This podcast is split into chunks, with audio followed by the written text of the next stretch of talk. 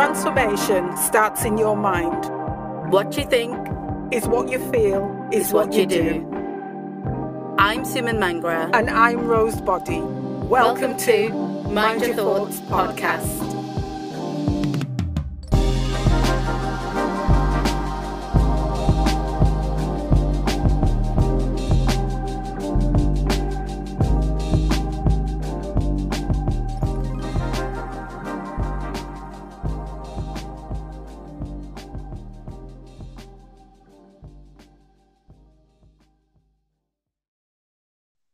Hi, welcome to this week's episode, which is Mind Your Mental Health. Now, this is such a big topic, and of course, one that we won't be able to cover every single aspect on. To begin with, myself and Rose would like to put a disclaimer out there. Both myself and Rose work in the space of personal development, and we do work in the space of coaching. Uh, however, we are not mental health experts as such. So, anything that we're going to discuss today is going to be on the basis of our own experiences, our own reflections and thoughts, and to a certain degree, certain tools that we utilize for ourselves in order to stay on top of our own mental health. Um, of course, there's going to be a lot of different things being discussed, uh, but if you are in a space where you do need more professional, specialist, or expert help, please seek out expert advice for that. But we hope that, as always, that this episode will give you plenty of food for thought and hopefully some kind of tools that may be able to support you depending on where you are. But please do reach out to a specialist if needed. So, as we dive into our juicy topic of today, Rose, what is your thoughts about minding your mental health? Oh gosh, well, you know, every time I every time I think of the topic when we said we was going to discuss it, I think, oh gosh, where do we start? Because yeah. m- mental health, obviously, it's a at the moment it's a word that we hear a lot. We hear mm. it on the news. You know, we hear it, it, it depending on the type of work you do. You hear it within the you know the workplaces that you work in um you know there's a lot about mental health so I think where I want to start, and this is again not we're not experts, but I just thought it would be good to to talk about the types of mental health because when I was doing a bit of research, it looks at the types of mental health that um, that's out that can help disorders that can um, affect people. And um, we're actually not going to go down the road of talking about the disorders in any detail, but it's just to give people an idea uh, when we're talking about mental health and the sort of things that affect other people. So what I what I looked at and wrote down was the disorders that come under mental health, things like mood disorders, uh, mm-hmm. depression, and bipolar. Uh, mm-hmm. He also talks about anxiety disorder, um, personality disorders, psychotic mm-hmm. disorders like schizophrenia, and they even had things like eating disorders um, down as mental health and obviously trauma related disorders such as uh, PTSD, which is post traumatic stress in, um, disorder, yeah. and substance abuse, they put under mental health as well. Okay. Yeah. It was it was quite interesting to read that because obviously when I if when I think about mental health and minding mental health, I do think about the things like mood, anxiety, uh, yeah, sometimes it's just in the space of just the like almost topical space where it's anxiety and stress, and it's like, can be a bit more like ex- uh, serious, uh, extensive. Sometimes it's just the moment or for a day or two, and not as like detrimental, but it still can lead towards deeper issues if not supported or helped in the early stages. That's just my opinion. Yeah, um, but I, I feel like maybe that that's the angle that you're kind of going with? Yeah yeah because that's yeah because it was just the case of uh, i would say that i everybody has their own i suppose everybody would have their own um understanding and what mental health means to them. Mm-hmm. um things like uh, personality disorders. Although i've done um i've done training different training to do with um first aid um, mental health first aid and so forth with work with different work environments and so forth. I wouldn't have automatically thought of personality disorders. The first thing I would mm. have gone to is the mood disorders and the anxiety and sort of the psychotic things, psychotic disorders. Mm. That's what I would have first things and like and the trauma as well, the uh, trauma related disorders. I, they're the first things I would have thought of. That's me because I would have thought that to people, you know, if you're in a situation of example we, we was having a discussion about work pressures and stress and and having you know sorry going through a bit of a bad day and obviously there i was saying that these are things that would move, lead into if obviously not not looked at not you know not used any sort of tools or spoken to somebody about can lead into things like the mood disorders and the anxiety disorders and that's why i was coming from that point because I think we start off, you know, we talk about mental health, but we start off from something very mild and then that develops mm-hmm. into something more serious. Um, and in anxiety and stress, most of us have had some sort of, um, you know, and some dealings with that, whether it's ourselves or other people who have dealt with that, whether it's in a work situation or in a personal situation. We've either worked with people who um, we've been supporting people who actually suffer from some sort of anxiety or mood disorder, or we may have experienced it ourselves. So that was sort of the thing that the where I was coming from. As I said, I think this is such a massive topic. It's just like, where do you start? So yeah. I'm going to throw that back to you what was your initial thoughts when you when we decided to do this um this subject for me i think because you and me both have a background in psychology we're all about how the mind works and this is the whole reason we came together to put this podcast together about where our mindsets are and how we deal with things on the mindful level and almost we we we talk about it a lot in every episode about the self-awareness mm-hmm. um and where when you become more mindful or also known as more conscious and consciously aware of how you say things, do things, how you react and respond to life, how we, we, we just deal with things. Um, that plays, it is linked massively to how it impacts our mental health. So I think because it's such a big linked topic, um, first thing that came in my head is that exactly like yourself, where do we start? But I think it's more from that space of keeping on top of things so it doesn't get into the space where it gets too deep. I know that we've done a previous episode kind of touching on this type of thing, and we talked about it then about for me, it's always been like if we sp- stay in a space of, say, stress, anxiety, or depressive thoughts, we di- it's like almost digging a hole. And if you keep digging too long, eventually you can be so deep in there, it's hard to get out of it. Um, that's just again, like I'm putting it out there. That's my perception of it. Everybody else, like you've said rightfully, we've got our own subjective view of what it means to us. For me, that's what it means personally. For me, so if I kept on being in that space and going around in circles with myself, I could end up in a space where it's hard for me to get out of. And the deeper I dig it, the harder it will be. It's not impossible, but it does get a bit tougher if you're in those depths. Uh, and it's like the downward spiral analogy that comes in my head.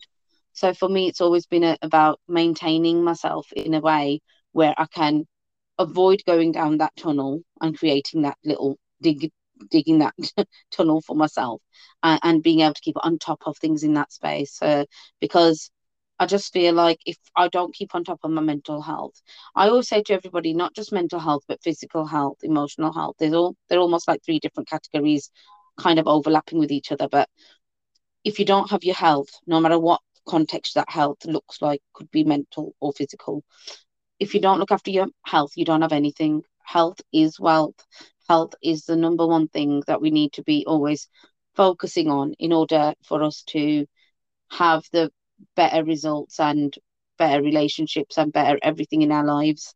So it's it's just such a massive thing that has a knock-on effect if not looked after. And not just ourselves it affects people around us massively as well. Um, so yeah, there's a lot that we're going to obviously explore today, but that's kind of like where my head's at to begin with when I talk about it, and I guess it that's day to day checking in with yourself where you're at. And uh, keeping an eye on that again linking to that self-awareness for oneself. Yeah.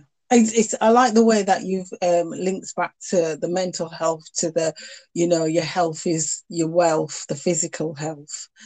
Um one of the things I this is what again this is from our perspective this is what I believe. I feel I feel that yeah we can be physically we can I feel I feel that if I'm not if I'm not in a, a great mental state so say I wasn't feel wasn't feeling well um or I was feeling a bit stressed because I had a lot of things to do had deadlines that sort of thing I feel that my physical health dips as well because yeah, if I'm busy with some, yeah. yeah, if I'm busy with something else because I'm really busy, I'm stressed, I've got deadlines, I'm not going to go and do the things that's going to keep my body going physically. That's including eating because you know what? We then go into the whole cycle of not eat, eating badly, not having exercise, and so I always think that everything starts with the mindset first. I think I've said this in other, epi- I'm sure I've said this in other episodes. Mm-hmm. It starts with that mindset first. And obviously looking at, you know, we, we look at our physical health and say, do you know what? Actually, I can see that I'm putting on some weight. Yeah. And I need to mm-hmm. do some exercise. But we can't see that with ourselves. the mental weight do you know what I mean? Yeah. The thing is that we probably do know, but most of us we tend to. I know I do it as well. I put up my hand. I was like, okay, yeah, yeah, yeah. I've got a lot on. My mind is racing. He said, you know what? Try and park that and just do that, and I'll be fine. Just park that. I'll just get on with it. It's not a problem. And then it hits you. Yeah, that's happened with me as well. We, yeah, because we think we can just keep going and going and going, but we wouldn't do it with our body. It's it's yeah. funny. Yeah, because physically we don't have that. We we've got that physical limitation. I mean, I will link that through now to me being uh, at the time of this recording, being pregnant and coming up, we'll be at like eight months now. I definitely have felt it, like being physically bigger now. There's times I want to like rush around and do shopping or walk really quick, and I can't. Literally, my body's like, mm, slow down. I can feel the stretches and the aches and the pains, and I'm like, whoa, I need to walk slower now. So I have to just grab my husband and be like, can we just walk a little bit slower? Or you walk ahead, but I'm gonna have to walk waddle slowly behind you. And physically, I know that exertion's there, and I need to slow down or stop. But absolutely right. When our mind's racing, you know, we don't always necessarily go into the slow or stop space. But I mm. always say to people, always listen to your body. And in that sense as well, we need to listen to our minds. And when certain things are coming up, we have to pay attention to it and I think this is something where people miss that a lot. And I, again, like yourself, I hold my hands up to it as well. I've missed it in the past for myself too. Yeah, yeah. But it's it's it's so the thing is that right, okay, was you know, I, I will throw it out there. So if I were you were saying that, oh, we need to catch it, but how would we catch that then? Because if we're, as you say, not consciously aware, because you know, it's that that like that sad scenario I'll be driving down the road and I'll be going somewhere and I've driven the route so many times and then my daughter will say to me, "Oh, mom, have you seen that church on the corner?" And I'm like, "What church?" Mm, and that's kind yeah. of what happens with the mind. Um, yeah, well, that's and, a good analogy because that's so true for I think a lot of people, and hopefully, you know, well, I don't want this to be a hopeful thing, but people who are listening will relate to it um, quite a bit. Mm. Yeah, so so imagine now you're having you you know you're rushing around you may be feeling anxious but you're just going on autopilot and we don't see that we don't mm. because we, have missed it and nobody's bringing our attention to it because we're the only ones in our head yeah mm. how would how would then what have you done to be able to my question to you soon is that what have you done to be able to catch yourself when you see that fog that cloud coming over or you know you you strain yourself mentally yeah. because you're doing excessive stuff you may be worrying because you've got to you've got you know a number of deadlines you may have other issues at home how do you deal with that So I know it's something I've brought up before as well. And again, it's something that takes practice and time, not an overnight thing, not a quick switch. But I've talked about the technique spot it and stop it. And I know that you're dive, diving deeper into so how do we spot it?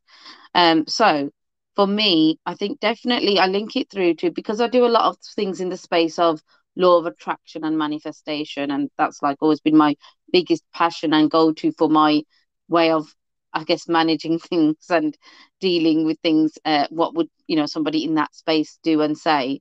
I try my best to try and keep on that track. They talk about how you feel is a big, massive indicator. Again, we've mentioned Abraham Hicks before. Again, I'm a mad, passionate follower of theirs, and they talk about this quite a bit. That it's almost like our radar and our signal system. I think they actually call it like there's a certain name they've given it, but off the top of my head, I can't remember. But like an emotional signaling system. So emotionally, when you're feeling a certain way, you know, we've said always at the start of our episodes, you know, what you, you know, what you think is what you feel is what you do. So when you're feeling a certain way, it's telling us something about what we're thinking or what's going on with us in our heads or in our bodies. And I think feelings are good indicators. So if you're finding it hard to spot something, if you're feeling crappy most of the time, or you're feeling uh, it could it could come in any form, maybe sleepless nights, maybe loss of appetite, maybe just feeling exhausted, maybe just being a bit irritable and ratty with people around yourself. When you see these kind of things and you just think, oh, you know, everything seems to be pissing me off, for example, uh, or just you know, I hear it a lot. I've been that person as well, where I'm just like, I don't like people. People need to stay away from me. I don't want to associate with no one right now. When I have them kind of feelings, and if that's been happening for a long time, like over a space of a week or maybe a month, and the whole a few weeks have gone like me feeling that way, it's a big strong indicators that there's something else going on on the mental side that needs to be addressed. And for me then i i'll be like okay this is where i need to stop and take a rain check. And for me now i am in that space where i will definitely just stop everything that i'm doing. And i will say and i think a big thing that people struggle with is saying no because it links to so many other things in our lives. Like you know if if you've been invited to an event or a special occasion or something and you really don't want to go because you need that time out to just rest up or you just want to do nothing but people are like, well, what's your reason why you're not coming? And you're thinking, I don't have a reason. My reason is I don't want to do anything. It's a hard conversation to sometimes have. And it's about giving, honoring that special time for yourself and your me time and honoring that space for yourself. Uh, but sometimes we're such in a space of people pleasing, you know, or we just want to keep up appearances, or we feel really obliged, or we feel really guilty if we don't go. And we feel like, what are they going to think about me if I didn't go? We will then put our own needs to one side and then keep entertaining other people for these various reasons. And then we don't do ourselves any favors. So i'm in a very like stronger space now where i'm i will say no if i have to. And even if it means i'm really guilt you know feel guilty about something or feel really gutted about it i will genuinely express that to that person and say you know i really wish i could but i've just got too much on right now. And hopefully if you've got the good right people around you you know we always say you know be mindful of connections and people that you associate with. If you've got the right people around yourself they'll be very understanding. Uh, if they're not understanding then maybe you need to take a rain check on the kind of people you're associating with as well but that's again a whole nother topic. But i think yeah for me it's about assessing where you're at see how you're feeling about things and really like noticing that as a bit of a signal indicator.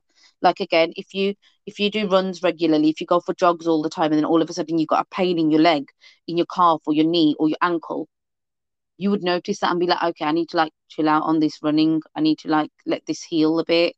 So we need to do it with our mental health as well. And there's obviously so many different ways to do it. I guess i'll put it out to yourself then rose. On that note is there any ways that you tend to spot these things and and how do you manage that? Well first of all i want to say yeah what you said is absolutely spot on and is exactly the indicators are the feelings. I also i also um i i kind of feel that that's what god gave us. I mean not everybody's religious but you know i i do believe in god. What god gave us was our feelings to tell us when things are off sync. yeah yeah um because it, it you know you know it's one of those things you know um i don't know you've gone somewhere and you just feel that this is not the right place and then You leave, Mm. and then somebody says something happens. So your feelings are that indicator. So when you feel off, and it's not outside, but it's internal, it's the same message. It's I always call it it's like a GPS. That's what I call it. I think it's like my GPS to say no, don't do Mm. that because I don't feel right, or there's something not there's something I'm not looking at. But yeah, if I'm feeling stress, if it's especially with me, it'll be sleep. I won't sleep. Yeah. Yeah. I I feel like my mind cannot is racing, and that's when I always know that my mind is racing, and I'm like, why am I not sl- shutting off? I think some of that is down to obviously the self awareness that I have of myself, and I am quite conscious of what I'm thinking and what I'm saying, Mm. and that's been a number of years, as I would say, that's been a number of years on this journey. You know, it's Mm. not, it's not, it's not an overnight thing. So because I am that consciously aware of what I'm thinking and why certain things are happening, I'm like, why am I thinking that? Why am I feeling this way? And I'm always questioning myself. What I will do is then is then say I need downtime. Some of it is the case of I'll say, okay, today I'm gonna go have a bath and I'm just gonna go to bed. Mhm. Half past eight, nine o'clock, go to bed. And maybe I'll wake up, I won't sleep until the morning. But what I f- what I feel is that it gives my time, my body that time to rejuvenate. But I also another thing I do is question those feelings and go and journal. And I've said this in, I think from we started doing the podcast, Mhm. my go-to thing has always been journaling. This is where I started my journey, journaling. I didn't even know. powerful, Yeah, powerful tool. Yeah. it is uh, fantastic to get what's in your head down on the paper. What I find is that if I cannot sleep, if I'm because I've got loads of things going around, and I go and write it down, it's almost like emptying a bin. That's all I can No, I was say. just going to say, when you were saying it, it reminds me of the uh, mind dump exercise I've done with uh, colleagues and clients and, you know, with myself. And absolutely, first thing in the morning, all the stuff that's clouded in your head, I always say, write it down. But what I actually say on the back of that is destroy it. So maybe that means ripping it up, burning it, flushing it, whatever that looks like for a person. Actually, physically get rid of it because it's like you're dumping it on a piece of paper, but then you're actually physically dumping it. So you've got it out of your system. And that can sometimes be like half the work done. But again, it works differently for other people. But yeah, I feel like that's my version of what you're talking about. Well, that that's actually fantastic because I think it's also Bob Proctor when he was alive. One of his teachings was that they actually do an exercise and you write everything down that you want to get rid of and you burn it. Mm. Because it's the metaphorical aspect of it, because you're physically getting rid of something, then you mentally link it and associate it with, yeah, I've, I've let that go. That's it. And it's like a free. It's that that is like a freeing. It's almost like a it's like a mental cleanse. I suppose if you're going to go to a spa day, that's like a bit of a, a mental spa in itself. That's Mm. one. of- That that's another thing I do. And the thing that I have been doing lately, because I've had a lot of conflicting deadlines and work on, is actually going back to meditation Mm. meditation and not even for very long. I set my alarm on a daily basis um, in the week, Monday to Friday, at a particular time for about five. It, it'll go off, and I have five minutes meditation. I use a, I think it's it's one of the podcast um, apps I have on my phone, and there's a, a, I think it's one minute meditation, and it's amazing how just one minute meditation does make you feel refreshed. It makes your mind feel 100%. refreshed because of the because of the breathing exercises, the relaxation. If you've Mm. got tension in your shoulders and you're just sort of breathing in and lifting up, and the way that you release that, it's amazing. Like how again, a bit like the writing where you're getting everything out of your head. It's almost like you you're releasing every bit of what's going on in your head, and then you can start seeing it clearly and actually dealing with it on a on a level of of it be instead of it being like a whole a pile of Mhm. rubbish just thrown on the floor it's actually now sorted in proper recycling bits and i'm going down the rubbish route as analogies today aren't i hmm But it's it's so true. We need to look at it that way in order to, uh, you know, try and reassess how we're doing it. Because it's true, if you've got rubbish in your house, you will just clear it up and put it away. But when we've got rubbish in our minds, um, people don't always know how to clear that up. Um, but I love how what you said about the meditation and the breathing because definitely like workshops I've done have been around breathing exercises and mindful breathing and all that relaxation breathing. Even the hypnotherapy work I do takes you takes everybody down a route to do breathing first to ground ourselves and get ourselves into this like space where we're kind of like not fully asleep, but we're quite mentally relaxed in order to allow good things to come into the mind. So guided meditations are fantastic. I would say um, if you can find somebody who will do them with them with yourself. I do these myself. If anybody's interested, feel free to get in touch. But there's a lot of ones on YouTube and online. You can find them literally everywhere, and just listen to it because sometimes trying to meditate on your own is sometimes quite tricky for many people that I've worked with, and sometimes for myself.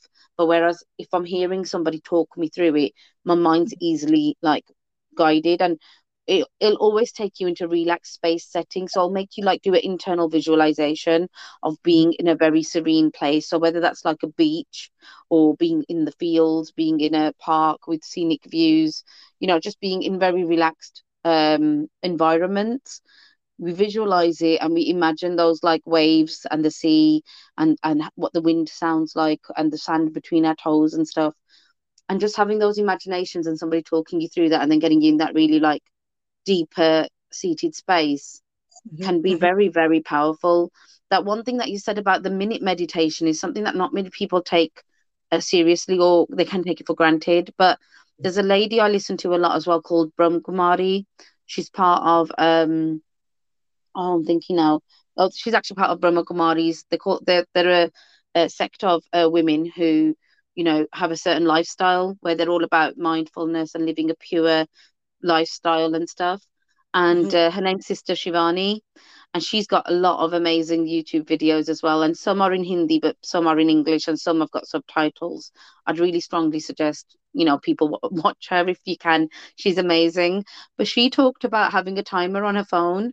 and she talked mm-hmm. about every hour mm-hmm. she gets a little ping because she goes, for the amount of hours that I'm awake, if it's say 16 hours of a day, she goes, at least 16 minutes of my day, I know that I've done meditation because every yes. hour I'll remind myself for a minute. That's it. Take a pause, breathe, get within myself, connect with myself, take yes. those 60 seconds, and then she'll carry on with the day. But she has those, she has a little alert where every hour it'll alert her to do a minute's worth of meditation.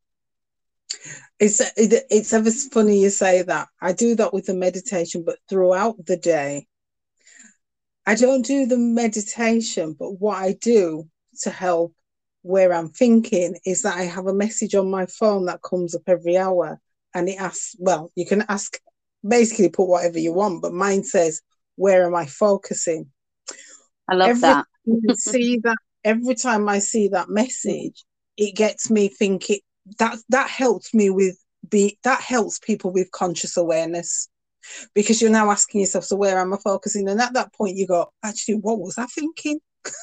You, you know what i mean? It, it makes you because sometimes we go off into this into this world of thinking about all the problems and all the things that's going on and then all the things we need to do mm. and then thinking ah, da, da, da, da, how do I do this and, and it, it, goes on and on and on but mm. every time I get that message it goes where am I focusing and I'm like okay yeah actually I recenter myself it's almost like it's a recenter it comes up it, it, it alarms I can snooze it because I've set it up that way, or I can stop it. But when I see it, because it goes off, I'm actually seeing the words, Where are you focusing? And I'm like, Actually, where am I focusing? I said, Actually, I was focusing on that, but now my mind's gone off in a different direction. And it brings me back to, to know where I am. A simple, yeah. it's a very, very simple thing but I've been doing that for a long time. It, it, happens all the time. It goes on until about 10 o'clock at night before I go to bed. No, I think that's a fantastic suggestion. Yeah. yeah. So it's very helpful for you to, as I said, that start that that self awareness that you've talked about, uh, Suman.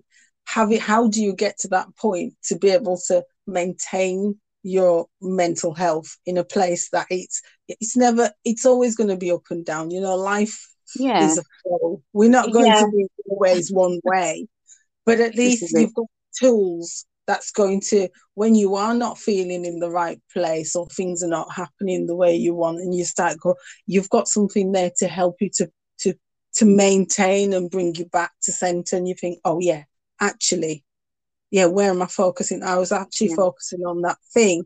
But now i can say actually instead of focusing on worrying about it i wonder what i can do about it and then that's where that takes me it takes me into the other place of instead of worrying thinking oh this is bad it thinks me say well actually i was thinking about how bad it is but what else can i do is there another mm-hmm. scenario and then i'll forget about it and then probably an hour later i'll actually have a solution because i mm. got myself back from going down that spiral road of yeah. worry yeah. yeah there's so much to unpack within that like question so many things that went through my head. first things first was, um, I guess, you know, just once you start getting that awareness, it's like we we've kind of mentioned it already in this episode. It's taken us years to get to where we are. Um, and by no means is it a straight road, and no means is it that we are the most fantastic people who are in right, you know, in the elite space of our mental health. you know, we still have our days. And I think it leads me to this other thought about, you know, the grand saying, it's okay not to be okay. Mm. So whenever you're not okay, it's about being in a space that be okay with that. That sometimes that is gonna happen. That's life. It's supposed to be that way. We're not supposed to have everything hunky dory. And if anything, we need those things to happen in order for it to be that you know signal like we were talking about how else are we going to get these signals you know? Um i know you and me rose before we spoke about this earlier as well today you know mm-hmm. sometimes if everything was always positive and happy clappy we would never learn anything from that. We wouldn't grow from it. So things sometimes have to go wrong and things sometimes you know mistakes have to be made or we need to have these different feelings. For a reason it's what makes us human to feel things and mm-hmm. to feel every feeling of the spectrum is i think a, a life well lived in my mm-hmm. personal opinion and i think when we're feeling certain way and we're having a bad day to kind of think okay if that is happening like you've kind of touched on it as well what can i do about it now not everybody can do something about it in that moment i'm going to give you a very specific example here now, something that's recently happened with myself. So, generally, over the course of my pregnancy, I've been in a very good space. However, everybody talks about how hormones are up and down because of all the different hormones going on in my body. They're like, oh, you're quite hormonal. So, there's been times if I've had a bit of a meltdown or something's really annoyed me, you know, there's time that I was really upset with somebody over something they'd done and another person said to me oh well you're being hormonal. And that just really offended me because i was just like yes there's a part of me that probably is being hormonal. I don't know. But in that moment i did say well even before being pregnant i've had emotions. My mm-hmm. emotions can still get hurt and if i'm not if someone's if i feel like someone's hurt my feelings i don't want that feeling to be dismissed just like that. Oh it's just hormonal forget it let it go. And it was like that made me more annoyed and upset. And I thought, well, thanks for helping me with that. But point being, I did have then, I've had a couple of episodes where when I actually looked it up, because again, I'm, I'm quite like yourself, Rose, I was very aware that this isn't how I normally be, like mentally or emotionally. Generally, I'm on top of things, but I can have my odd days. But I was going through bouts of anxiety where it was ongoing, like for a whole day or for a whole evening. And even when in my head I thought I'd made peace with something, honestly, like the way the only way I can describe it is like the the, the feeling that I felt was as if everything's like overwhelming and everything's shutting down on me. And I was just really upset and I was feeling like every single time these sad emotions were coming up and then I was just crying loads. So I tried to switch it off and you know, I always go down this route of doing a self-care thing and I always say, you know what, put something funny on, watch watch some comedy or listen to some good music. Um, or, you know, do things that you enjoy doing because it'll switch your mind from whatever's bothering you. Be a tiny bit of a distraction, but also kind of put you in a better headspace. I was doing these things and watching these comedy programs and I'm laughing and then in between I started crying again and I was listening to nice music, and then all of a sudden I started crying again. And when I kept noticing that, why do I keep this emotion keeps bubbling up in me? All of a sudden, I had this massive pain in my neck and my shoulders. or going all the way to my elbows and my wrists and my fingers, even on one of the days. And at the time, I looked it up and it said, oh, carpal tunnel syndrome is something common in pregnancy because women have a lot more fluid in their uh, blood and their arms. Mm. And I thought it was that first. I thought maybe this is a sign of that, which just made me a little bit more upset, saying, oh, one more thing, oh, you know. But then when I had the second episode of it a few weeks later, the pain was there again. And I noticed it again. The self awareness goes a long way. I was like, hmm, right, okay, I've got this pain. Like my husband, blessing me, was there massaging my shoulders, my neck, my arms, and even like my knuckles were hurting. I was just like, this is crazy because if it was carpal tunnel, I would have had it after, but it seems to have only happened when I've had my anxiety episode. Mm. So I went online and looked it up, and it said wrist pain is associated with anxiety, and it's mm. called psychosomatic pain. Mm-hmm. And it was talking about how that mental stress or pressures can turn into the physical form in that way too. Yes. And that you get a lot of tension in your neck and your shoulders, and then because that's linked to your arms and your wrists, so on and so forth, you'll get the pain throughout. Mm-hmm. um, and anxiety can be linked to that. Now, there's me thinking I'm a person who helps people and does these like anxiety relief workshops and classes. and I do these mindful breathing things. But I'll be honest, in that moment, I wasn't first thing wasn't in my head to do mindful breathing. I was just mm. like, oh my God, I've just got aches and pains right now. And I'm just, this emotion's coming up, let the emotion come out. So, one thing I did allow myself to do was to cry in that space. I mm. didn't try and hold it back or suppress it because I just feel like suppressing things just is bottling things up. But so I let myself have the emotions and let it come out. And I didn't like, you know, feel embarrassed or anything about it. Even though it was feeling a bit odd for me, I thought just go with it. Your body wants to do some kind of release, let it release. And um, that seemed to have helped me in that moment. Having said that, I'm going to, again, with a pinch of salt, say this if this happens to other people, I've also known people who have stayed in that space where they're constantly crying every single day. For me, it was just like the matter of one day or one evening. It mm-hmm. wasn't the next day I was better by it because I'd let it go. But mm-hmm. please don't be in a space where you constantly cry because you think, oh, crying is the best thing.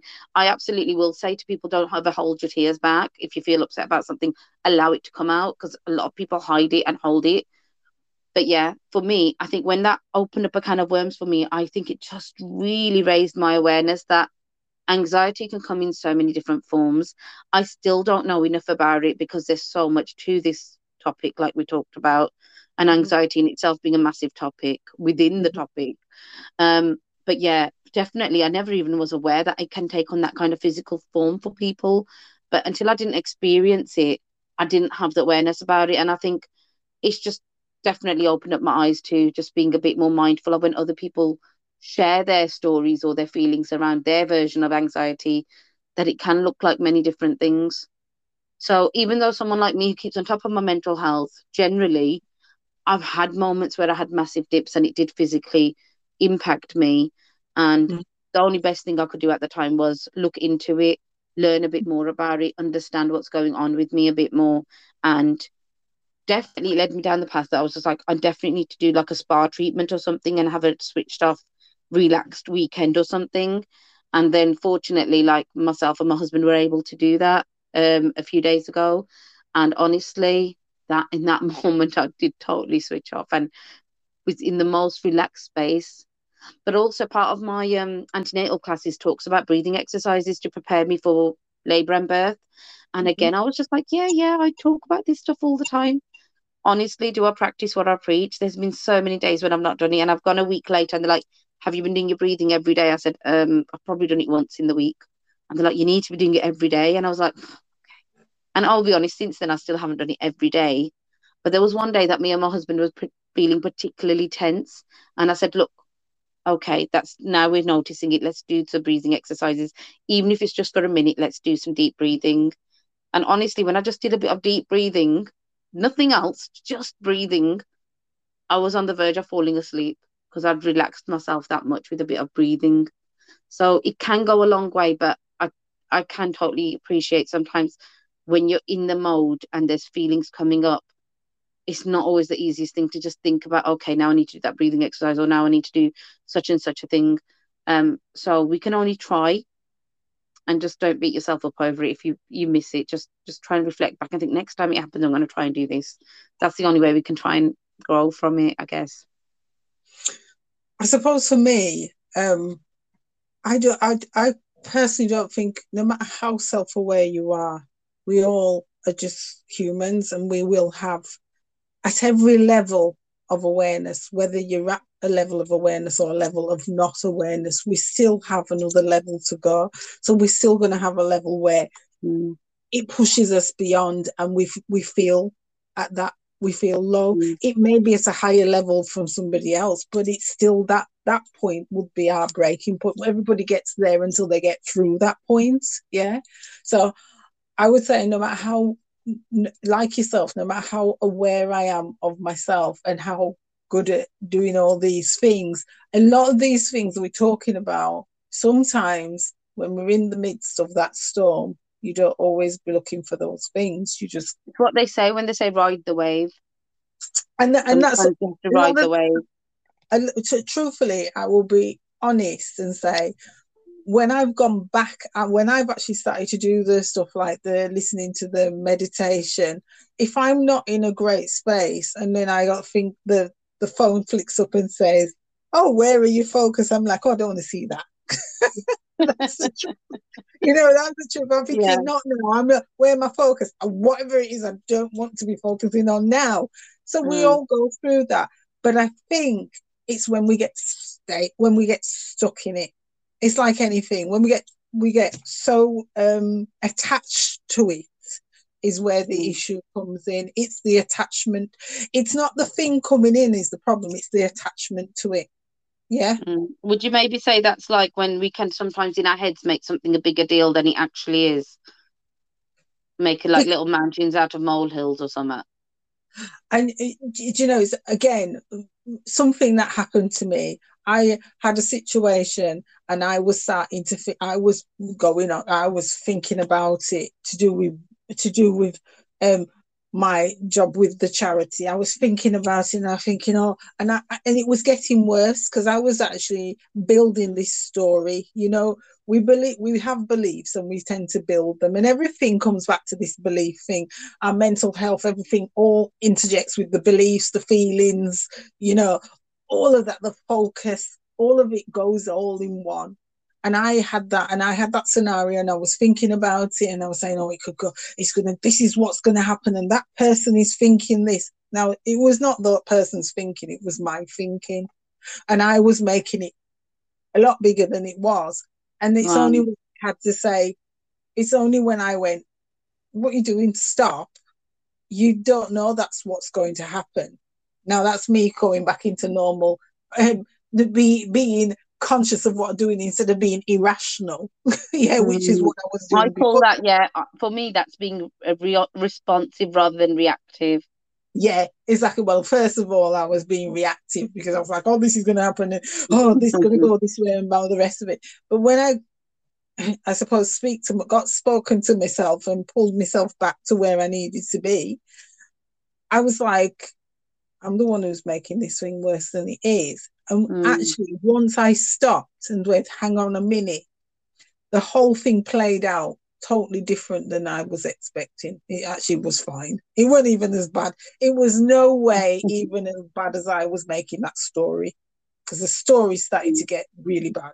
Yeah. Do you know that but, I want to link that back to? We've mentioned it in a previous episode about the book called The Four Agreements.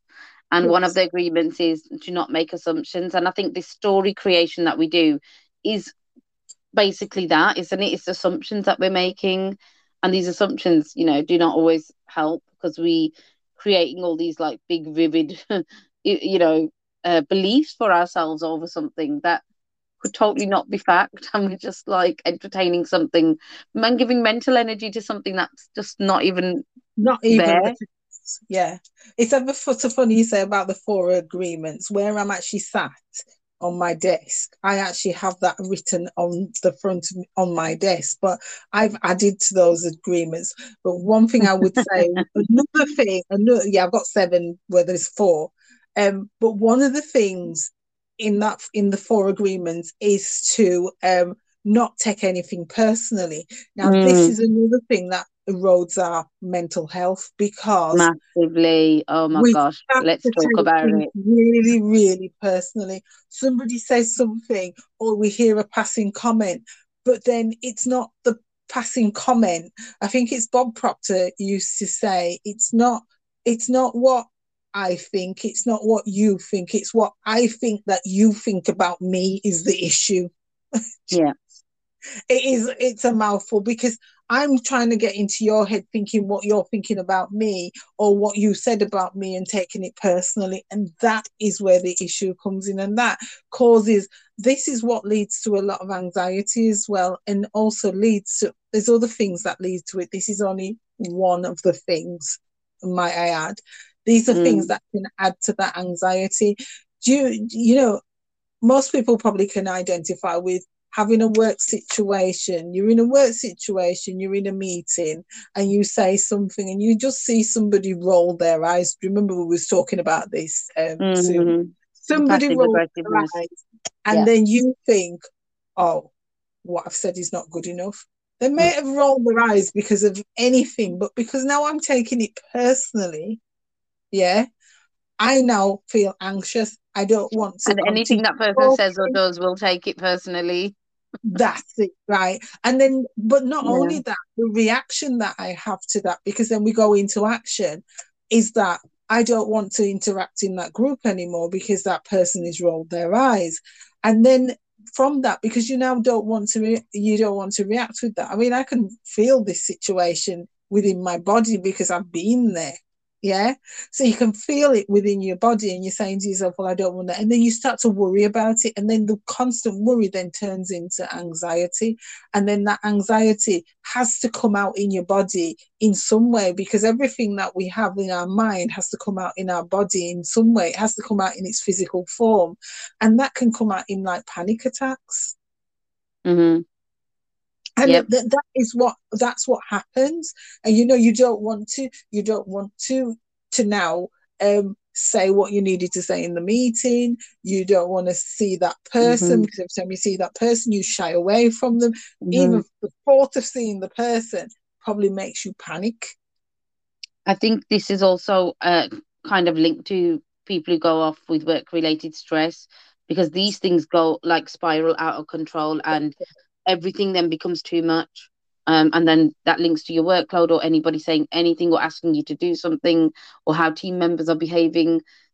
It's like you, you can get a little bit paranoid about everything. And it's not saying that there's not something going on there because it could be yeah. people have got agenda with you and issues with you and it's their own stuff. But yeah, I think it's so true what you said. If if you keep taking it personally, you're just exasperating the situation. So these four agreements to have that in there. And I've mm-hmm. always said, even in my workspace, I have to say with customers, when I when I've had customers arguing or complaining about something with me in previous roles, mm-hmm. going in a space of not taking it personally. I remember in the early days I was crying my eyes out when people shouted at me because it was me taking it really personally. But I realized afterwards the best way that I'd learned to evolve from that in my job was don't take what they're saying personally. They're upset at the situation and not at you. Yes. And when I really, really learned that and I realized that then I can help them in that situation and try and empathize with them, I actually got better outcomes with them and better res- resolutions and stuff. I think yes. in my life, when I was younger, if I'll be honest, I used to take things very personally. It came from a place of I've seen it with my parents, they still do. My mom massively. She holds grudges in a second. when anyone says or does anything, and she's like, mm, I'm not talking to them again. You know, and it's like she'd get very highly offended. And I've seen traits like that in like my siblings as well at times now where they will take stuff really to heart. And I remember growing up always being told you're too sensitive you're too sensitive. You've got to stop being so sensitive, or you know. And I'm and I used to be like, well, if that's my personality type, that's my personality type. But truthfully, it's because I didn't understand this concept of I'm the one who keeps taking things personally, and if I can just stop doing that, as Bob Proctor was teaching. Mm-hmm. Once I've been in a space where I stop doing that, and there's times that I've done it, maybe in some contexts I still take things personally, but in other contexts I've tried to be mindful of it now. And we're mm. talking about it, I'm going to be a bit more mindful on the personal level. But yeah, absolutely. All of a sudden, it's I'm not almost a desensitized person, but I'm less sensitive. And I don't yeah. hear anybody saying it to me anymore that you're too sensitive because I have that space because I've got that confidence in myself and I will, you know, always be stronger willed and stronger minded in those situations. but I think it comes down that simplest thing because I don't take things too personally anymore. I just want to add one little thing to that as well. And I say little, but this is a big thing. and I think I may have talked about this before as well. Like I know I'll talk about this with so many different people and possibly have mentioned it on a podcast episode. Um, there's an image. I don't know off the top of my head who took this image, but it's an image that was a snapshot in space. And you see this beam of light, and you see this tiny little dot in the middle of this beam of light. And it says, so many miles and miles away from Earth in space that little dot is our planet. Yes. In the grand scheme of things, we are a speck of dust on that little speck in that picture.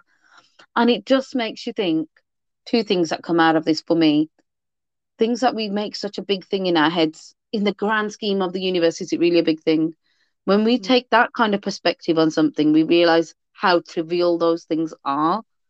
The other side of that is this thing that's bothering me today, is it going to bother me a week from now? Is it going to bother me a year from now? Is it going to even be on my radar three years or five years from now? If it's not, stop giving it so much energy and attention. So, yeah, I always think about it in the grand scheme of things, it's a speck of dust, it's so trivial. And I think that has always served me as well. So, that part of not taking it personally and taking it not that personally because of us being a speck of dust, I think they can go a long way when you start looking at things that way. And you know, it's it's funny that um, one of the things I also think with that is that remembering that everything's a season. You know, yeah. we, we you have to remember we have. I mean, I, I would say this: God was so good that He gave us a week. It's a season. Mm. You get a new week and then he gave us months and he gave us years. So all these are seasons. What may happen in one week, the only reason it will continue is if we let it continue. And that's where we come into the attachment thing. And I know it's always easier said than done. But then when we do take a stop and say, well, if you look at, think about this, think about a situation that's happened in your life and you and a person have fallen out you still hold that situation, yeah. But that person, when you see them a year later, can't even remember the situation, but you're still reeling with it. Yes, hundred percent that's happened, and I'm sure it's happened the other way. I've had yeah. it where people will say to me, "Remember when you said that?" And I'm like, "I don't even remember saying that." Exactly. Yeah, we've we've we've all been there, and that's another thing. That these are the things that sometimes we do that erodes our mental health. I know mm. there's other as I said, I will always say um, there is these are just the simple things because everything starts off simple and then it gets it snowballs. Mm. Yeah. Yeah. But if we look, as you say, do you know what? Spot it and stop it when it's small. This is where it continues. And sometimes these are the things, the holding of the grudge, because somebody's done something to you. The taking things personally. Do you know what I mean? Making assumptions. Well, I was always told that when I was growing up by my grandma, you don't make an assumption because assumption makes an ass out of you and me if you spell the yep. word assume. Yeah, and that is mm-hmm. assumed. That's what she's always said. Uh, she had loads of little stories about analogies, and I've probably taken after her that. Mm-hmm. But that's the they're the things that start to erode. Imagine mm. you, you know, I've had a lot of things happen in my life, and if I still think about, even now, if I think back at those things, I can feel that feeling of how I felt then.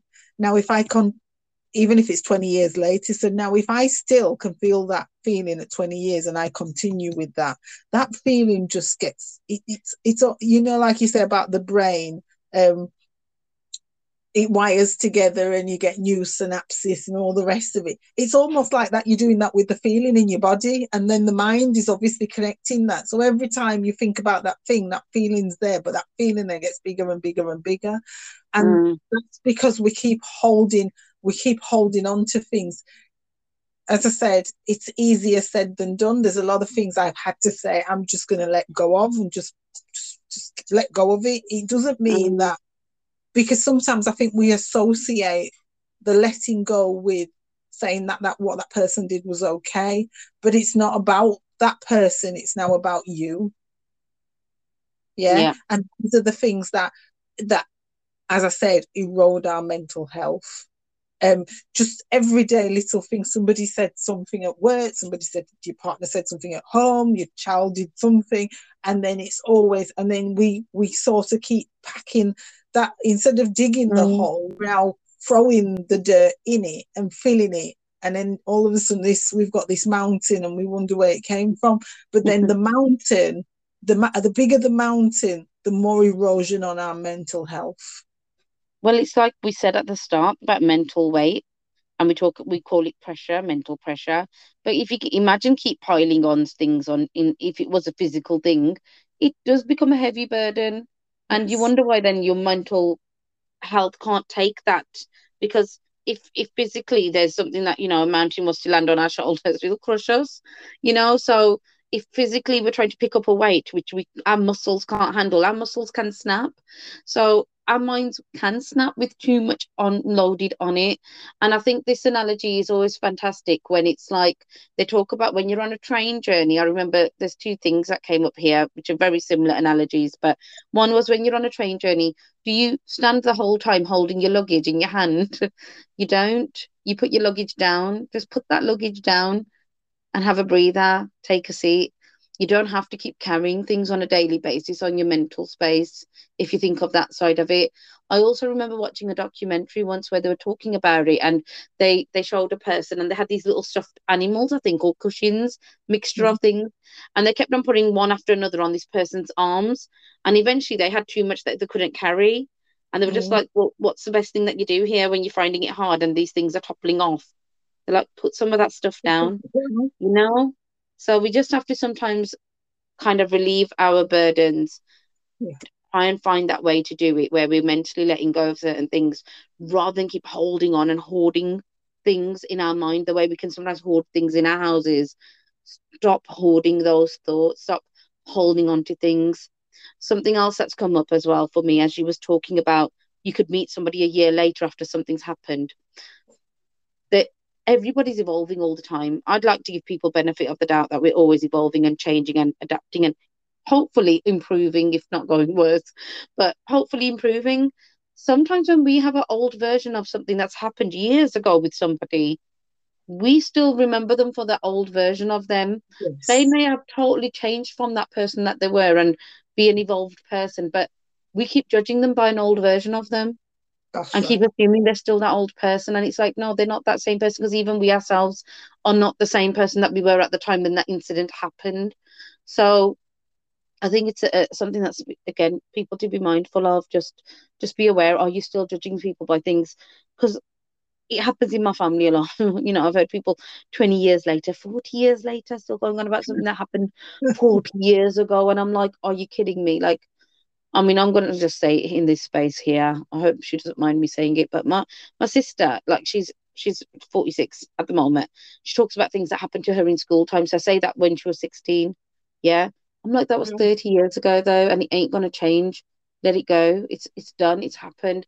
Draw a line in the sand and be done with those things because why are you still letting that something that happened that many years ago affect you now?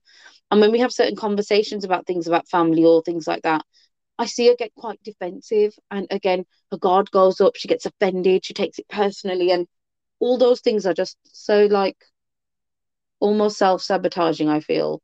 And I Mm. just, you know, wish I could just dive into her mind and rearrange things in there Really for her. want to. But yeah, this is, I guess, where therapists and coaching can can help as well. That's that's that's true. The thing But is that be open to it. That's the only thing. a Yeah. person has to be open to it. But imagine this. I mean, and this is probably going to take us into a, a whole different um uh, podcast that we probably have to do is the identity because Mm. sometimes we're we're saying okay these things erode the mental health um our, our mental health but however what if that's the person's identity how they identify how they how they perceive themselves in the world Mm. what would happen if that you took that away from them could that not Yeah, be as detriment as do you see what i'm saying Yeah, so it's taking away their reality. Exactly. Mm, So maybe for them to obviously keep those, not saying that it's a good, I'm not saying it's a good thing, because everything, as far as I'm, as far as I believe, every part of your life is a phase. And you know there's a thing that says there's a re people and things are in your life for a reason a season or a lifetime. Now yeah. a lot of things that happen to us it's only a snapshot of our life. It's not mm. our life. And but if we identify with it it becomes our life. And so that's why we have to keep regurgitating this thing. It's a bit like you know eating the same plate of food all the time, mm. but actually not cooking it again because you keep regurgitating it. It is like that. and that's what we tend to do. And that's what we tend to do. I do it. I know I do it. And most people, anybody who says they don't do it, I would be very um, shocked unless they're very, very highly aware. And you find that with monks, that kind of people. Mm on that journey. But for mm. an ordinary person like us, even though we're in the space of personal development, we are still developing, we're still learning. So we mm. will still go through that. And it's through our learning and understanding is why we help people because we're not saying that, oh no, we're perfect and you, you, you'll all be perfect. We're saying this is this is something that's an involvement. It doesn't matter how old you are, once you're still here on earth and you're still living and having this experience, you will go through those things but going through those things is actually for me is about your growth it's about yeah. you becoming who you are who you mm-hmm. need to be and part of that mental health and those trials are actually for you to sort of it's a bit like um, that adjustment you do when you're going up and down a hill you're walking you're not you're not on a straight line. It's about that. So those things in those times although there may be peaks and and the troughs the troughs of life are the places that we learn the most. And i suppose it's where this is where we need to get the knowledge of ourselves so that when we are in those places we yeah. can we can be resilient. Yeah I feel like for me, it reminded me when you were talking about the identity thing that uh, again that example you hear about that there's two brothers. One doesn't touch alcohol one's an alcoholic. And they ask them the question of you know why are you you know why are you an alcoholic? And they both have the same answer. My dad was a drunk. So because the dad was a drunk the other person chose to take on that same trait and went on to become an alcoholic themselves. But the other one, because he saw how his dad was and he chose not to be that way, because of that, chose to be a person who doesn't touch alcohol. It's a very individual thing and it's down to what the person identifies themselves with for sure. Um, it happens a lot. And yeah, definitely a whole different topic. I think there's this whole element of, uh, without naming names, we get a lot of people with victim mentalities, and that's how they identify they like being the woe be me person. Um, so they're always going to have situations going on, and and whenever you talk about your life situation or something that's happened at work or something in your health, they'll always want to one up you. Oh, your boss said that to you. Well, my boss did this, and my colleague did this. So this, whatever happened to them was always worse. I hurt my leg. Well, guess what? I hurt hurt my whole back, and I hurt my shoulder, and I hurt this. And I've seen these traits of people, but again, yeah, totally different topic. But yeah it is about what we identify with at the end of the day and, yeah. and trying to identify ourselves with the best version of ourselves i would say in this space what you and me talk about maintaining mental health personal yeah. growth development evolution be in that space where you want to be the best version of yourself of course um uh, we're kind of running towards the end of our um, episode now, but something I did want to touch on um, and explore a little bit with yourself, Rose, is that space about it's one thing when we're minding our own mental health.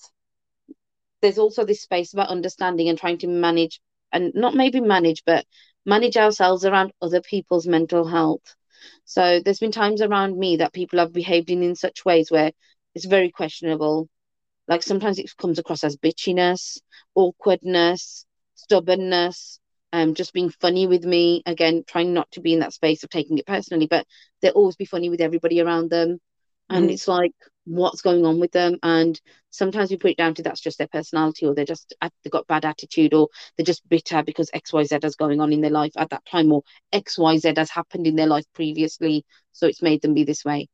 But i think there is this space as well of trying to be mindful where we can because again just linking back to my anxiety episode if I'm sitting there crying and crying and crying, and I've talked about it with my husband, he understands it more, what's going on with me. But if somebody was sitting by me and didn't know me and doesn't know what I'm going through, they could just sit there thinking, what the hell she's just crying about? Just get over yourself, like stop crying. And in the physical time that I was going through it, it's not something I could have just done because sometimes our body, we, we, you you kind of touched on this yourself, Rose, when we were talking about it before, but sometimes our bodies and our hormones can be doing things that we can't fully control. Yeah. And sometimes we have to let it play out and then try and see what can we do to avoid our physical or our emotional hormones go down those routes again. That's the only best thing we can do. But yeah, um, I think sometimes I see somebody's like Dr. Jekyll and Mr. Hyde behaviors around me. I'm like, one minute you like this, and all of a sudden you switch and you like this. I do nowadays be a little bit more, hmm, is there something going on with them? And I know we're in a society, and you mentioned this as well in our own personal conversation about labels are a massive thing in this world right now. There's a label for nearly everything, but it can be such a great area because, you know, I don't know how you manage that when you see that. I'm pretty sure we've all come across these people in our lives that be this way. Um, what's your take on that? And is there any kind of suggestions or advice or tools how to deal with those kinds of relationships? Well, you know one thing um I want to bring to the table is that when we was talking about this before we started recording, one of the things that you brought up is about um loving your enemy, but we're not talking about enemy as that somebody, you know, if you can love your enemy, you can love anybody. And the word really is about loving that person where they are, but also loving yourself. And that may mean separating yourself from that person. Now, mm that depends on how they are and who they are. If they're going through an emotional situation because it's hormones, so we've got things like women going through uh, um, menopause, so yeah. there could be uh, perimenopausal. They mm. may go through that. They may go through times. It may actually not even to do with menopause. It could just to do with the normal every your normal monthly cycle because women mm. get tearful for that. But then um, there could be men go through midlife crisis. It could be that. Yeah. A lot of some men don't cry. Yeah, some men don't mm. cry. They don't believe in that, but that's just mm. how they go. But then there's some men that do, and they could be going through something. That's not about. Again, it's about speaking to that person and seeing how they you know, I suppose empathizing with them, mm. showing them that love. But if it's the case of they don't want that and they are becoming the opposite, quite aggressive because they just want, you know, they're not dealing with it very well, sometimes you may also have to separate yourself. So I would say that for myself, it's about reading the situation as it as it comes up because you mm. there's not one cap fits all you know you say oh well, we deal with everybody that mm. way well, we're all individuals. You can't mm. say that because some people don't want nobody around them when they're going through a bad time. They just want to deal yeah. with it themselves. I'm a bit like that as well because I've always been a type of person that don't want to burden people with my things. But I think I've come to a space now where there is select few where I know I can hold a space for them if they need it, and I can totally trust them to hold a space for me. So I think on the back of that, I would say seek out those people who can hold a space for you, even if you don't share it with the whole world mm-hmm. share it with somebody who can hold a space with you because getting it out your system is so much better than keeping it in for sure. Mm. And that's a big thing because of trust. Yeah. So obviously that's what causes that. Because if you trust, if you have somebody you trust and you know that you could tell them and they've got your back, that's the person you share that with. And also that they will empathize because sometimes you can have people who may be great in one space. They may be great uh, cheerleader depending on what you're doing in different space. But when you become emotional, or if you are emotional, you're going through a mm-hmm. problem, you're going through a, um, a, a situation where your mental health isn't its best. And those mm. people are not great with emotions. They're not the best people to to actually go to for that support because that again can end up eroding your mental health mm. worse because they mm. may not be able to empathize the way and have to get, have that sympathy. They're not the right people. So it's about knowing who the people you have around you. So when you do i would say when and if you do go through that and you need that emotional support you've got the right people in place.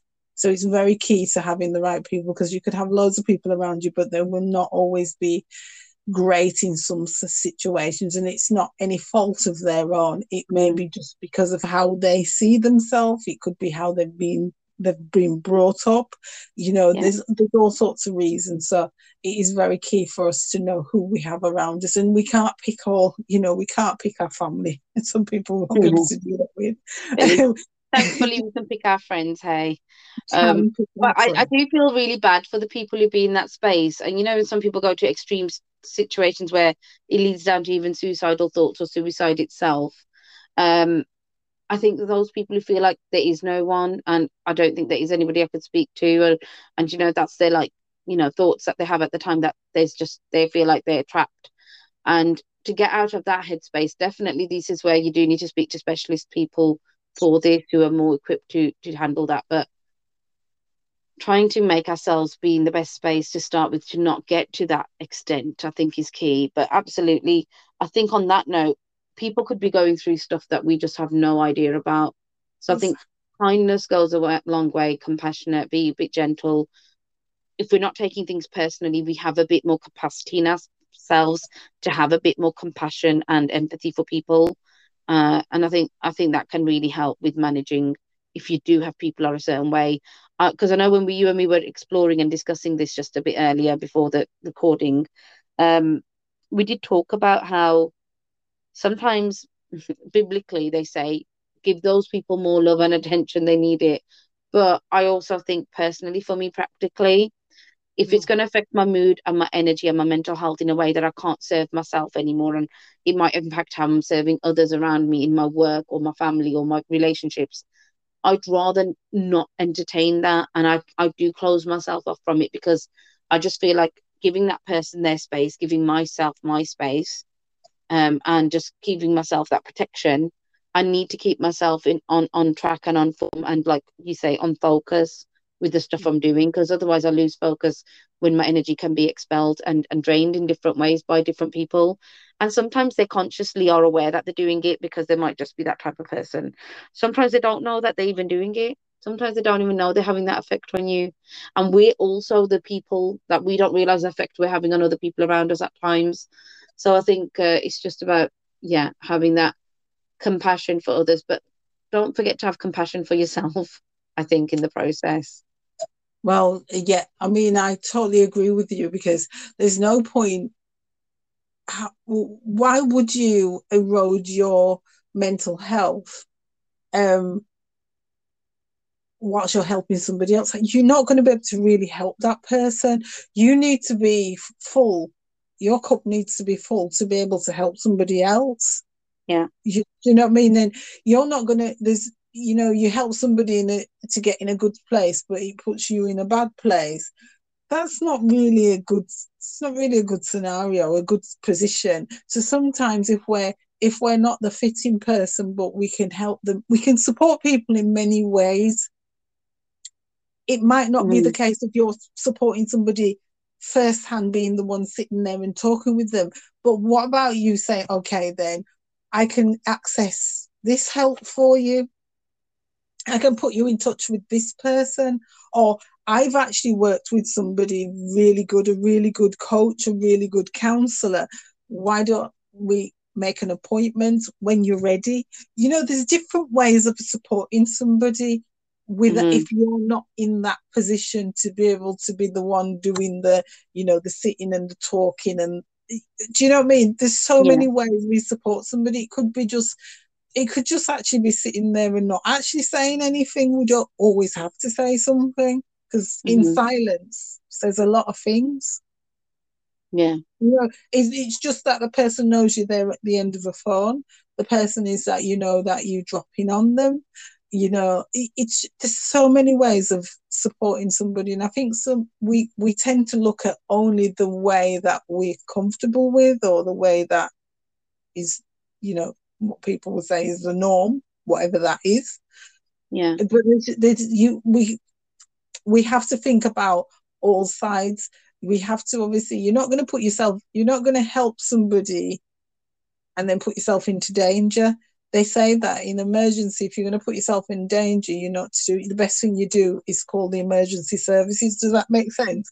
And that mm. would be the same in this space. So if you was going to help somebody who was in um, a position of their mental health was going low and you in was low and you saw that and they were speaking to you and they needed support and you would say to them well let's go and get this support because they will be able to help you well, but i'll come with you i'll be there with you so that you've not mm-hmm. left them you're there with them but you then get somebody who's professional mm, which is what they call moral support isn't it yeah exactly yeah. so there's just so many ways you can support somebody we don't always yeah. have to be we may yeah, do that. We don't have to have the answer. Yeah, we can no, kind of be the bridge between no, the answer. Mm. No, yeah, because we may be able to reach out to somebody that that person doesn't know. That's a support in itself because they may be in the place of a quandary saying, I don't know where to go. And you said, Well, I know exactly that person, or I know exactly where to go. Now that's a massive support yeah, or even mm. trying to do that research for them because they're not in the mindset space to go online and look for who can help. They're, they're in their little space, they're dealing with what they're dealing with. So you could always do that for them and say, Do you know what? I I, I don't know who's who, but let me find that. Because because we've got so much information at our fingertips now. We can support people in that way as well. So yeah, that's a really good good suggestion. Yeah. I, w- I will give you an example of that. I was working with a um, a client. She's no longer working with me now, uh, but mm. she was with me for quite a while. Well, her partner was working with a young lady who was going through a lot of mental health issues. Now, this is not my client, it's my client's partner. But because he knew his, you know, his girlfriend was coming to me, and this girl that he was working with was going through this bad time, he mm. actually asked his girlfriend about me because that was the way he could support this young lady who worked with him and it was he he was having conversations with her but he realized that he couldn't support her the way she needed support. But he knew somebody who was getting support from someone and who he you know his girlfriend had been talking talking quite highly about me to him.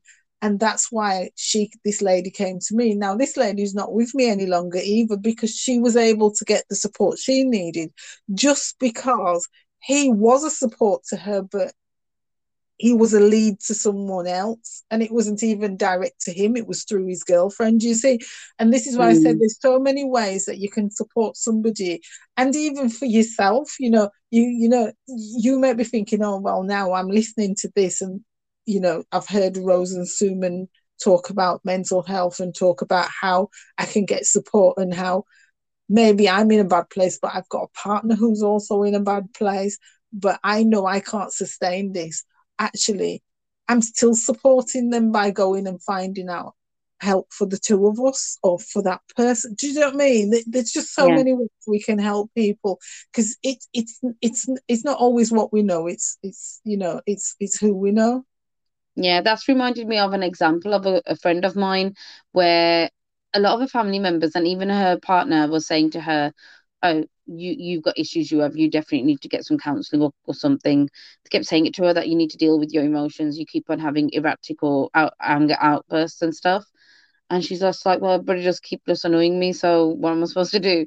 But she did say, Okay, I probably do need that help. She kind of like took it on board, even though it was a, there's part of her that was taking a bit personally and offensively, like as anybody would. But they were obviously just trying to help, even if it was in a mean way or whatever it was. But eventually she said to her partner, I think we both need it. And he, mm. first of all, was like, No, only you need it. And it was just like, actually, if you can do it with me, and maybe there is things you can work on as well, that in itself was the, the support she needed. And actually, eventually, that person did start going with them and they went as a couple and started having couples counseling and therapy. And it's really served them really well.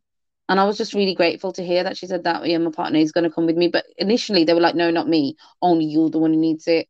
Mm. And I think as partners sometimes or as friends, we've got to look at this side of it that, look, if this is going to help them, then yeah, I'll, I'm going to do this as well. Because truthfully, I think there's always capacity in our lives for needing some form of therapy, coaching, or counseling, um, no matter what, because life is tough sometimes, and it's people around us that can, like they say, no man is an island. It's the people around us that can help make things better, and we've got to utilize that. As we've mentioned before, it's a resource. You utilize the resource of people around you. That you know, we're always we're generally the first people who want to help everyone else, but we don't allow people to help us. Mm-hmm. So let people help you and try and be the person who can be that support. But yeah, just... I guess um, t- kind of brings us to the end there now. So kind of to sum up, I guess any final thoughts from yourself, Rose, as always? Oh. just final thoughts. I'm just thinking. Um, oh gosh, we've covered so much ground. Mm-hmm. I'm just like, There's still probably so much what? we were going to cover, but I think we've yeah. covered a lot. yeah, we've we've covered we've covered a lot of ground. So I think, in summing up everything, I would say when it comes to mental health, we know it's quite a large area. There's lots of elements in there, um, different disorders that people speak about. But the one thing I, one thing I have realised in talking all of this, is that um, we will, you know, we all will go through something at some point. But I will go back to the four agreements. If we if we think about not taking things too personally and not making assumptions, that in itself can help us to move towards or stay in maintain a good mental health. And that's that's down to that mindset first um thing that i believe in. Mindset first looking at what am i thinking what am i feeling to really move you into a better space but also understanding if I'm not in a good space, that there is help, whether it's help from family or friends, or whether it's more um, professional help, there is help for that. But people go through, everybody goes through something at some point. But we have to remember the small, the small thing we go in can become a big thing if we don't look at those those areas that I've just spoken about. Yeah. I think for me, it's all about what you actually said about where's my focus. I've got this little thing on my uh, little uh, post-it notes with little reminders around my desk. I've got one uh, focus on how you want to feel. And I think sometimes when we're feeling bad or we're feeling like in a bad space, we can sometimes just subconsciously put it out there. I don't want to feel this way. But the way manifestation works, in my world. The don't don't doesn't mean anything. The negative words don't be picked up by our subconscious. So the more you say, I don't want to feel this way, all it's hearing is, I want to feel this way. I want to feel this way. So focus on how you want to feel to get out of that space. Uh, definitely, you're not alone. Anybody listening and chiming in now and resonating with anything that's been said today, you are not alone. Hopefully, clearly, we've established that when we shared our own experiences. We've been through things ourselves and we've everybody around us has been through their own thing as well. So it might seem small to other people, and generally it can be trivial stuff, but if it is a bigger thing as well and it might not feel trivial to yourself, definitely reach out. There's people out there always willing to help. Myself and Rose are definitely two of those people if you ever need us. Um, but yeah, always know there's help there and never lose sight of the fact in the grand scheme of things, we are just a speck of dust floating around in the universe. So let's try not to take those things too personally. So, on that note, uh, we bring our episode to a close and we we're really excited about coming back to yourselves with further episodes with more juicy juicy topics i think this one around identity will definitely be a really good future episode uh, if you guys have any suggestions for topics you'd like us to discuss and talk about please do get in touch with ourselves. As always, we've got our email, which is mabenboddie at gmail.com. That's spelled M A B E N B O D D I E at gmail.com. And of course, we've got our Instagram page as well, Mind Your Thoughts Podcast. So it's actually got the podcast bit at the end as well. So don't don't miss that out. Mind Your Thoughts Podcast.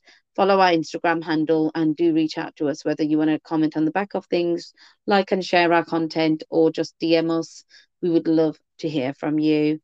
So, as always, until next time, mind your thoughts